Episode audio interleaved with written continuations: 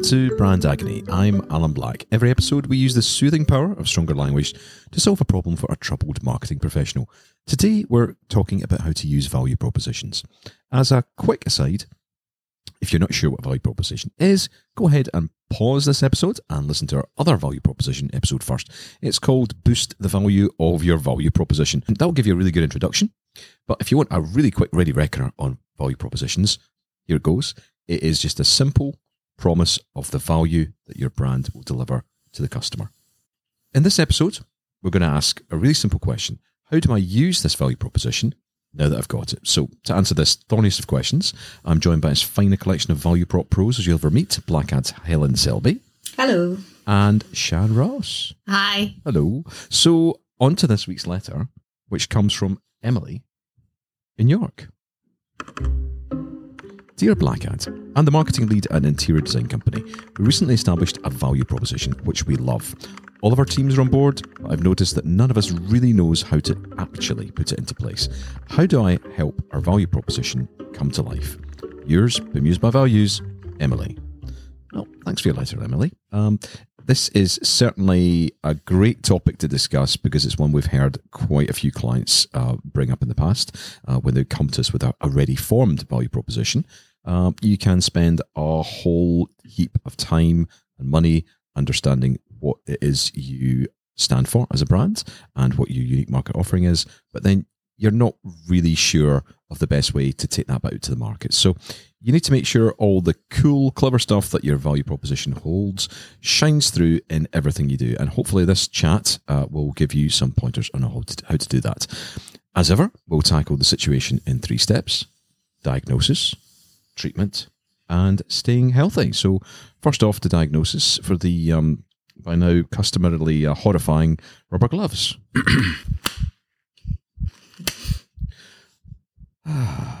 um, so, Shan, let, let's have a diagnosis first. What are your initial thoughts on this one? Okay, um, so Emily mentioned that all the different teams they love the value proposition, which is great. Um, but I think we need to go past that and get to the real question: um, Do they understand what to do with it and how they should use it? All I mean by that is that to really get the most from a value proposition, you need to get to know it inside out. Yeah. Uh, so what you're saying is there's a there's a bit of a chance here that the teams, although they like it and they they they're 100 percent behind it, they they might not have fully figured what it actually means on a practical level, and that might sound a little bit patronising, but I think that's what we're getting at. Is that right? Yeah, exactly that. Yeah. Okay. okay. Um, so that feels like it definitely could be this year. Helen, have you got any thoughts about what might be happening here? Yeah, I think just just to build on that a little, I wonder if these guys have a firm grip on why the value proposition needs to exist uh, in the first place. So believing in the value proposition is one thing, you know, and being on board with it. That's kind of the easy bit, if you like, especially if you know your brand well. But understanding why a market should care about your value proposition is the next level. Yeah, that's, that's very true. The, the whole point of creating the value proposition is to define that promise of the value that you bring to your audience, which I kind of probably slightly inexpertly teed up at the beginning of the podcast. But yeah, that's that's kind of exactly it, Helen. Yeah, and it it can't just be a bunch of things that you believe in as a brand. It has to be a response to some sort of need.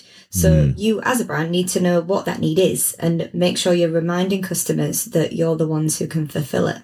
Okay, got it. Um, it sounds like what you're both alluding to here is that although the teams at Emily's company love the value prop and think it reflects the brands well, they might be lacking just a bit of confidence when it comes to knowing why it exists. Yeah, that's exactly it. I think it's uh, there's a bit of an education piece to do here, really. Mm, yeah, agreed. Um, which I guess is what Emily's asking, to be fair. Like, how do we give everyone the knowledge and the tools needed to confidently apply the value proposition? It's almost as if we've created the perfect segue now to our treatment room. So I'll uh, do the usual and uh, get the uh, the bottle out. There we go. Put that down there. Um, Shan, what do you reckon Emily, Emily's treatment options are for this one? I think perhaps the value proposition needs to be a bit more prescriptive. Um, if it's not already, it should be really clearly explained. So chuck out the jargon, no fluffy definitions, and just make sure that it's a really clear overview of what you offer in real terms. And then I, after that, once you've got to that point, get people using it. So get it off the page and out into the wild. Give staff members a bit of a know-how guide, um, if that's appropriate, you know, of where and when to use it. Because the more they use it, that's when they'll start understanding it and what it means. Yeah, it, it's really important because when we say that kind of sort of that's a great word. Staff. Always like staff to me always thinks like a big bit of wood, but yeah, it's the team. Yeah, so the team's everybody. You know, it's everyone from the person that might greet you when you come into the business. Um, you know, at the front door, it's the salespeople, it's the support team, it's the accounts people that might help you if you've got a bill that you need to pay or that you've been accidentally sent. Or HR people, everybody. Um, you know, everyone in the in the team. Yeah, it's a huge range of people, and you know that doesn't change the need to be consistent. Consistency is so important across everybody. So everyone needs to yeah. be singing from that same brand language document. Often the value proposition is built into your communication rather than being presented explicitly to your audience. Um, but we have had plenty of clients in the past who've decided to use the value proposition in their digital marketing as it is. Um, so that's some, something that we sometimes recommend because mm. um, we've seen it done really successfully. So it could even be the main tagline on their homepage, for example.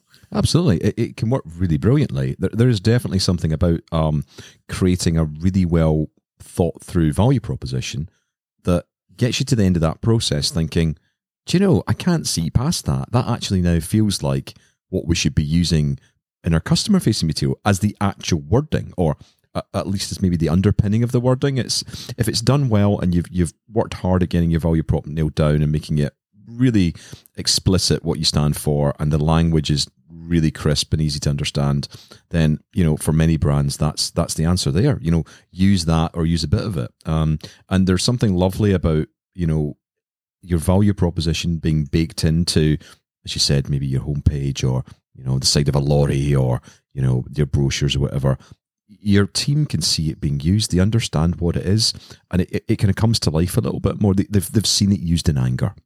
Yeah, that's when you know you've got a good value proposition when you can, you know, just put it out there in the world. Um, essentially, your value proposition should offer two big benefits. So, one, it should be a guiding light for everything you do, which is yeah, the possibly the big most important bit. Yeah. Yeah, um, but also it should give you a form of words that you can actually use on the page. Yeah, that practical bit.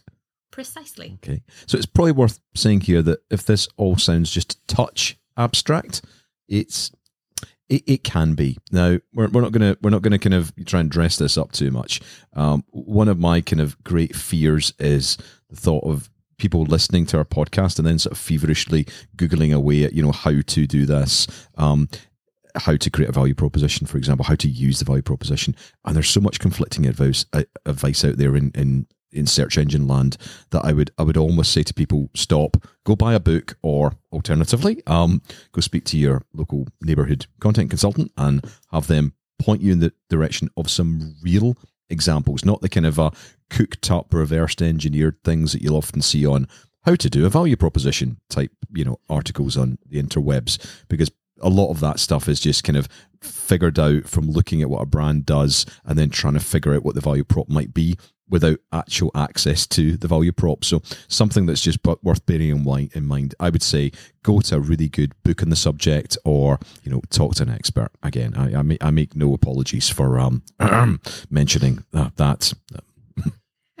Do you know any good experts? Mm. Uh, yes. So totally. It's really it's it's not as confusing as it can sometimes come across um, but the recommended route will differ for every company and that's quite often um, the bit that you need advice from the experts on. Yeah at this point i will now switch off the big neon arrows above our heads for those that are watching us on the imaginary uh, webcam and uh, i'll ask helen do you have any other thoughts on how we might help the client here yeah, I, I, totally agree with all of the above. Um, and I think creating a messaging matrix would probably be a good shout too. So this is something that could sit within that same brand language document. Um, so, like creating a messaging matrix is something we talked about in our other value proposition webinar episode. But so you can find out more if you go give that a listen. But in short, it's it's kind of just like a table containing example mm. headlines and pieces of copy that tie in with each one, and this all ties in nicely with the value proposition. So a bit like the value proposition itself, it's not quite as technical as it sounds. Um, when done right, it's actually just a really simple tool that can make all your brand communication a lot easier. Um, so in Emily's case, I'd, again, I'd probably suggest that she works with a content consultancy to create one of those. That's absolutely shameless, Helen. Yeah, Um, yeah, just basically just just call us. Um, or you know, she could she could arrange these sessions with her teams. Um, you know, for them to get together and create the matrix together because it really does depend on what kind of skills they've got under their roof. Um, and as Emily's a marketing pro, you know, it might be something that she she knows how to do and she can confidently lead herself.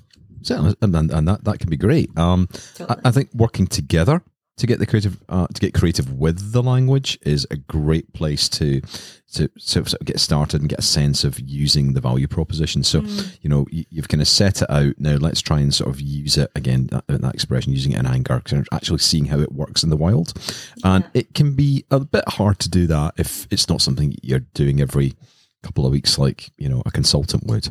Yeah, totally. Um, that's the thing. But I, I think, you know, however you tackle it, the key is just to get as many people from the business as possible involved, which is something we talked about earlier. But it's about involving people from all levels. That's the real mm. key. So whether you have one big workshop or whether you need to hold several for, for different teams, um, all roles just need to get stuck in because, as Shan said as well, consistency is vital. Yeah, one day I will need to get to that uh, brand agony, um, my facilitation hell, um, you know, a question where we help a listener with uh, figuring out all that stuff because that that's a whole kind of fascinating thing about you know how you deal with those big numbers when you need to bring in quite a few different uh, people from the business, and there's loads of clever ways of doing that. So uh, that's that's a topic for another day. So um, I'm going to wholeheartedly agree with what you're saying there. Um, it sounds like we are definitely ready for stage three. Today, I'm going to take the uh, the heart podium. So, uh, if you wouldn't mind, no snarky comments, please, folks. Wow, nicely done. Thank you. Um, I'm just going to dive straight back in because I don't think there are. There, there- there's no way. There's no point in you know embellishing that anymore. Um, Shan, um, let's say that Emily has this nice brand language document all nailed down with the stellar value proposition and the absolutely on point messaging matrix. How can she keep that all nice and healthy in the long term? Um, somebody needs to be responsible for monitoring how the value proposition is communicated all the way across the company. So, as marketing lead, actually, this could be a job for Emily. Um, and it sounds like she's on the ball with this already because she's already started noticing that things aren't quite right. But she needs to make that an official responsibility. So, not just sort of um, picking up things that aren't quite right, but just making a proactive effort to keep an eye on everything and make sure everything's okay. So, um, you know, make sure everybody knows what the value proposition is, they understand it, how to use it, have they got the resources to do that, and then just keep on monitoring that. And what if it was still not being used properly, despite everyone, I suppose, being on board, everyone having goodwill, uh, and everything having everyone having the, the tools they need? What what next? Just talk to your team. I think it doesn't have to be about you know peeking over people's shoulders all the time and uh, you know wagging a finger at them if the value proposition isn't you know entirely. That that is where I've been going wrong. Then, okay. yeah, don't do that. Okay. Um, it's more about offering support, um, listening to their feedback, keeping things adaptable. Keeping things adaptable, listening to feedback. I'm just taking some notes from my next session that I run. It's fine. Um, feedback is a really good thing to raise. I reckon. I think it's it's so important how you deliver that feedback, and I suppose encourage people. Yeah, because you never know. Someone might point out something that's actually a flaw with the value True. proposition. Um, you know, maybe they don't think it's authentic. Um, and it's important to listen to what your team has to say about that rather than just dismissing it because they understand the customer better than anyone. Yeah, that that thing about authenticity. I'm just going to quickly pause on that. Um, and that's something that that Helen and I are going to be addressing in a in an upcoming webinar uh, Yes. around about you know essentially how how the world has moved on in the last five or six months, and you know how you can adapt your messaging to to fit that. So that idea of what might have been great five months ago, not just because of COVID, but you know, it could be for lots of different reasons. Uh, it could be to do with a new product that you're offering, could be to do with a competitor coming in and disrupting the market, all sorts of different things. Um, although your brand should say true, the brand does need to adapt to the real world. Uh, so yeah, absolutely. Is it unauthentic anymore? Is it a true reflection of what the client get, the customer gets from us?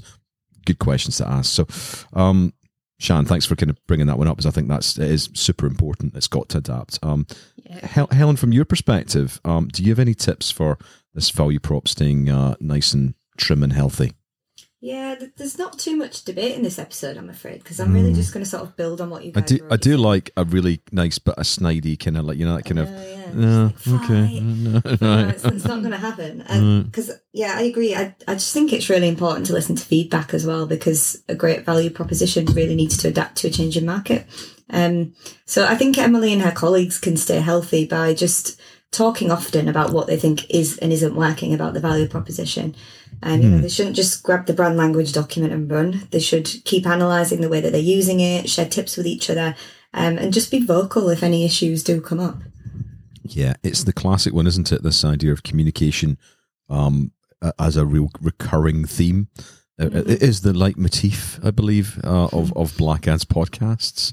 Um, When we come to this staying healthy portion, it's something that we we talk about a lot, um, and we talk about it a lot not because we've run out of ideas, but because it's really important. Yeah, totally. I think so many issues come up just from people not speaking up and sharing ideas, and even just saying when they would like a bit more training on something. Um, but I do think it's up to people in roles like Emily's to create an environment where people feel comfortable enough to speak up. You know, that kind of needs to be there. So I'm just taking another note here. raise their hand. Not creating a culture of fear. Okay, right. Yes, okay, right. Excellent. Yeah. Right. Noted. Avoid. Noted. Uh, good stuff, Emily. I hope that gives you a few pointers on how to kick your value proposition into gear and onto the page. For me, the main one is use it as a touchstone. Um, ask, does the content you produce support the value proposition, or does it perhaps undermine it, or perhaps undermining it even just by straying from it just a little bit and, and not kind of underpinning the points we're trying to land with the value prop. That's why it's so important that your value proposition is nice and clear and simple to begin with. Otherwise, it can be just too darn hard to decide what's right and what's wrong when you come to writing. So, Emily, over to you. Thanks for listening. We'll be back soon using stronger language to cure another listener's brand agony. For more on brand language, messaging, content training, and tone of voice, visit blackad.co.uk.